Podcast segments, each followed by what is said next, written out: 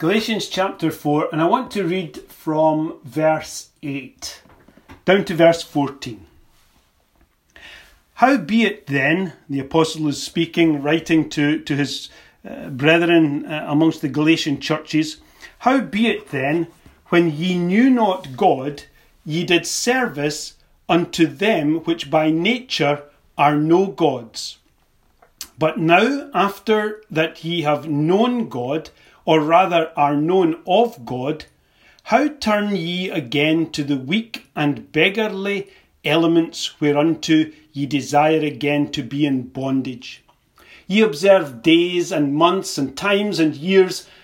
I am afraid of you, lest I have bestowed upon you labour in vain. Brethren, I beseech you, be as I am, for I am as ye are. Ye have not injured me at all. Ye know how through infirmity of the flesh I preached the gospel unto you at the first, and my temptation which was in my flesh ye despised not, nor rejected, but received me as an angel of God, even as Christ Jesus. Amen. May the Lord bless to us this reading from his word. Before the gospel came to the Galatians, the apostle tells us they knew not God. Now that might seem obvious to us, but it is worth noting what Paul is saying here. Without Christ, it is not possible to know God.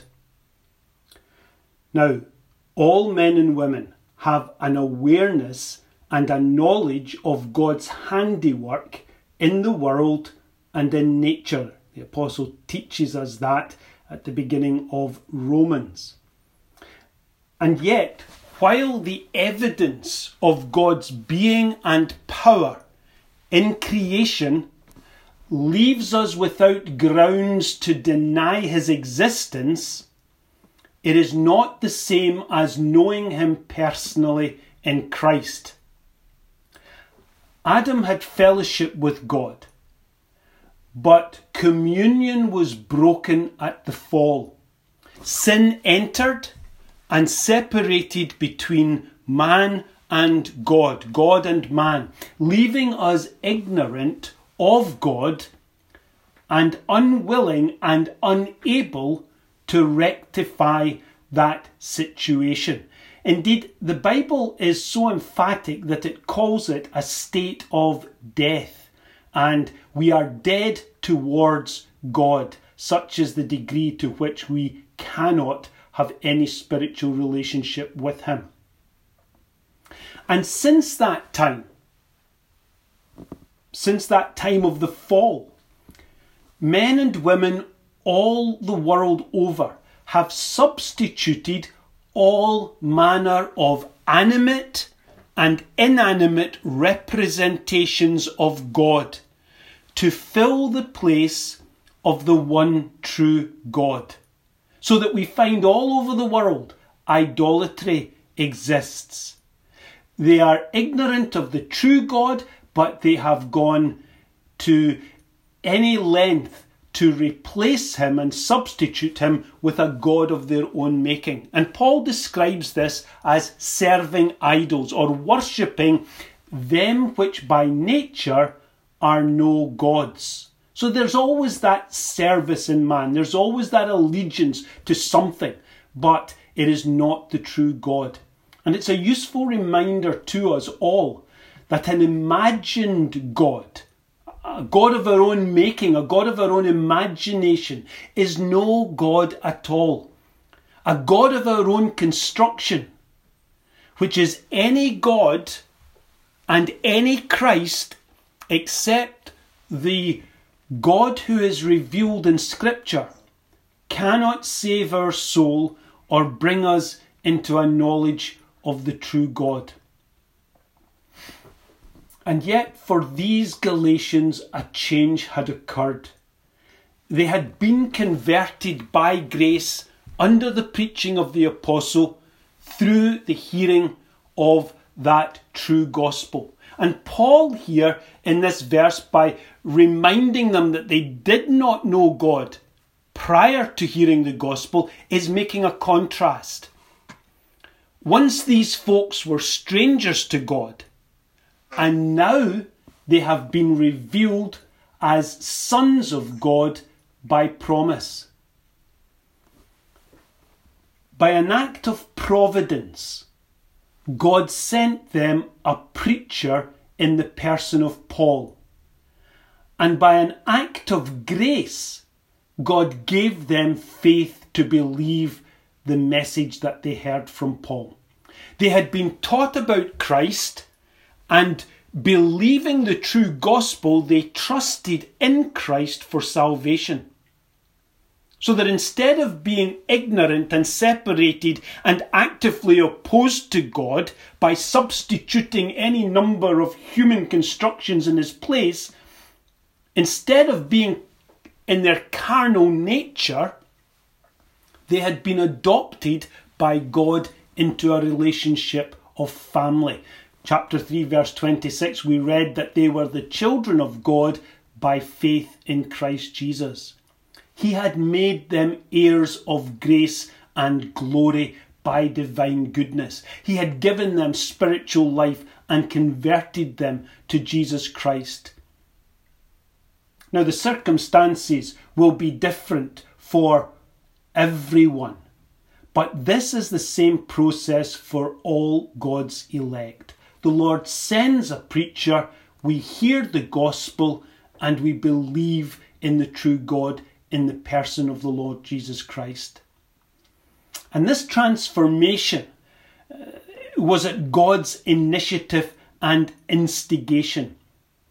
We are what we are because God knows us. We know God, but it's because he knew us. And this is the foreknowledge that Paul speaks about to the Romans in Romans chapter eight. Now, it is true that God knows all things because he is omniscient. He, he, he, it's one of the attributes of God is that he is all-knowing. And God knows all things. He knows all people. But when we speak about foreknowledge and when we speak about this relationship knowledge, when we speak about the knowledge of God within the uh, experience of salvation and within the covenant promises, we are talking about a particular knowledge. He knows his elect particularly in love. He loves them. He has a chosen people that he knows distinctively by name, having distinguished them from others within the uh, uh, eternal covenant, set them apart securely in Christ and called them to himself in the gospel. So that God had all this in place. God knew his people, and our knowledge of God in conversion in time, because his is an eternal work outside of time, our knowledge of God in conversion, having heard the gospel, is our learning what God already knows. That we are his redeemed people, that we are his purchased possession. We love him because he first loved us, and we know him because he first knew us. Therefore, the apostle says to the Galatians, given this knowledge that you now have of God, given this new revelation, why would you go back to the weak and beggarly elements? Now, the weak and beggarly elements that he's speaking about are the rituals and the ceremonies and the legal practices that these Judaizers were trying to impose in the Galatians by teaching them that this was proper if they were going to worship God, even that it was required and the only way to properly worship God. And to please him. And Paul's response is that this is merely trading one set of religious shackles for another. One set of religious rituals for another. They had worshipped their idolatrous gods in their darkened state. And what was the point of, now that they had light, going back to these weak and beggarly uh, um, uh, examples and, and, and, and, and elements? So they, having given up their practices, were now being tempted back under equally empty traditions by these Jews, by these Judaizers. And these traditions bind. They're a form of bondage because they substitute outward physical rituals for inward spiritual experience. And I'm sure that we are all familiar with modern equivalents.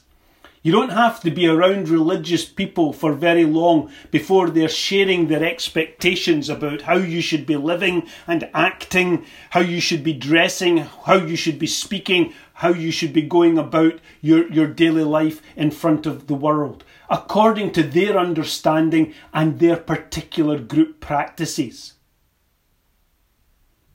As far as the Judaizers was concerned, the Apostle Paul gives some examples. He says, ye observe days and months and times and years. And these appear to be references to the Jews' meticulously held Sabbath days and all the things that they could do and not do in them, or the celebrations of months when trumpets were blown, uh, um, or, or the, the, the times which are a reference to the three occasions each year when Jewish men went to Jerusalem to celebrate the principal feasts, or perhaps the years when the land was allowed to rest fallow, and then there was a fifty-year jubilee celebrated when there was a restoration of property and liberty was made of captives. The point that Paul is making, though, is that all of these religious observances were not to be maintained continuously. They had had their time, they had had a purpose. They were shadows and types given to the Jews to point them to the Messiah, to point them to his work, the work of redemption, the, the rest that we have from our own labours, our own works in order to please God, relying rather on the blood and righteousness of the Lord Jesus Christ, and the liberty that we have from the dominion of sin that Christ's salvation brings. And that perpetuating the types detracted from, indeed denied, the accomplishments of the one who fulfilled the promises and ended the need for the symbols. Now, we should not read the Apostle Paul's, we should not read into the Apostle Paul's expression of fear here that anything that he didn't intend. The, the, the Apostle is not suggesting that the Galatians, having once been saved under his ministry, could now lose their salvation and be everlastingly lost. Paul knew better than that, and he had more confidence in the preserving power of God's love and grace. However, neither should we minimize what he is saying. It is possible for men and women who have once heard and believed the gospel to lose sight of its simplicity and its power and its liberty by overlaying their worship with all manner of extraneous activities and requirements that merely serve to cloud the purity of the truth. And there's another danger here as well, because that sort of activity also supplies opportunity for observers who've never believed the gospel to imagine that they have a part in the inheritance of saints if they live the same way that these professors do. And if our life, our Christian life, becomes a catalogue of the things that we do and the things that we don't do, not only have we lost sight of the sufficiency of Christ, but we're deceiving others who copy our conduct and imagine that they have true Christianity, when actually all they have is a form and a ritual and a system of moral conduct in place of spiritual life in Jesus Christ. And this is a very real issue in denominations. And it's an issue in families of second generation believers, because we train up our children to have a moral code. And we hope that the Lord shows them that in addition to that moral code, there is a need for true spiritual life and understanding as well. Paul's insertion of the word brethren here shows, I think, that he retains a good hope for the Galatians, that they will be recovered from the foolishness um, of listening uh, and following these Judaizers, these false teachers. And in beseeching them, Paul expresses a heart of earnest affection. He's pleading basically with his friends that they might think better of their conduct and realise that Paul not only has their best spiritual interest in view, but he is endeavouring to continue to lead them in their gospel understanding. He's not ordering or commanding, as an apostle who had authority might be tempted to do, but he is appealing to be heard and to have his warnings considered. He calls them to be as he is, that is, one who had turned away from the shadows of the Jewish faith into the light of Jesus Christ, and who held fast to the liberty with which Christ had made him free. Having shaken off those bonds and the stranglehold of empty religion. And he tells them that he is just like them. He seeks for a deepening of their spiritual understanding. He seeks for the best for them as they seek for themselves. The reason why they were listening to these Judaizers is because they thought, they hoped there might be something else that the Lord required of them that these Judaizers had to give them. And Paul's saying, I want that for you. I want your spiritual growth, but this isn't it. He's not trying to deny them deeper truth or exclude them from a deeper or richer experience of grace. On the contrary, he's exposing the shallowness of the current path that they are on. And he wants the Galatians to know Christ as he knows Christ, and enjoy by faith the liberty and the blessings of God as full heirs of every divine blessing that they are entitled to in Christ. And the apostle tells the Galatians that he hasn't been offended, he hasn't been injured by them, or affronted or diminished in any way by them. He would not have them imagine that he was angry or upset or, or anything else, rather than that he is simply continuing to work with them in confronting their enemies and the challenges and the temptations that all believers face. The risk that we might be taken up with earthly, fleshly attractions in place of a true li- living relationship with God by faith. And that is an enduring risk for all believers in this flesh. But as their friend, as their pastor, as their preacher, Paul is trying to nurture and guide them, not trying to drive them to do things that they were reluctant to do. And he reminds them that this has always been his approach to them in the previous times when he had visited them, and how he had preached the gospel of grace to them in love. It was the gospel that he had preached, and they had reciprocated the love that he showed with a loving and caring response of their own. It was the gospel, and not the law or the wisdom and the philosophies um, of uh, uh, uh, that of, of men that the uh, apostle uh, presented to them.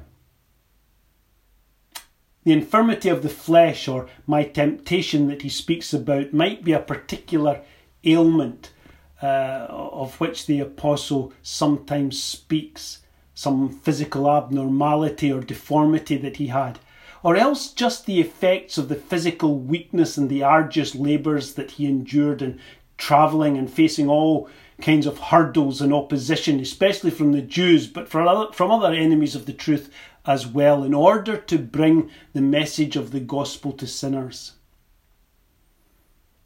The Galatians had not previously despised Paul under these trials, but had understood and respected his integrity and honesty and apostolic cause. And they accepted him as an angel or a minister of God, and they could not have treated him any better than if the Lord Jesus himself had come amongst them to preach. And by reminding them of this, he implies that nothing need hinder them now from maintaining this approach to him and following his direction as they'd done once before. In these verses, it's pleasing to see the earnestness of the apostle for the well-being of the souls of the Galatians. He pleads his case as a friend and as a brother, and he does not impose his will by authority. He reminds his friends that the gospel is not found in outward patterns of obedience, but in inward experience of grace by faith, and in the finished work of the Lord Jesus Christ and the righteousness that he has won. Our privileges in Christ are received by grace and enjoyed by faith. Anything added to this merely detracts from it. No works of man can add anything to the accomplishments of Christ or enhance his finished work. Amen.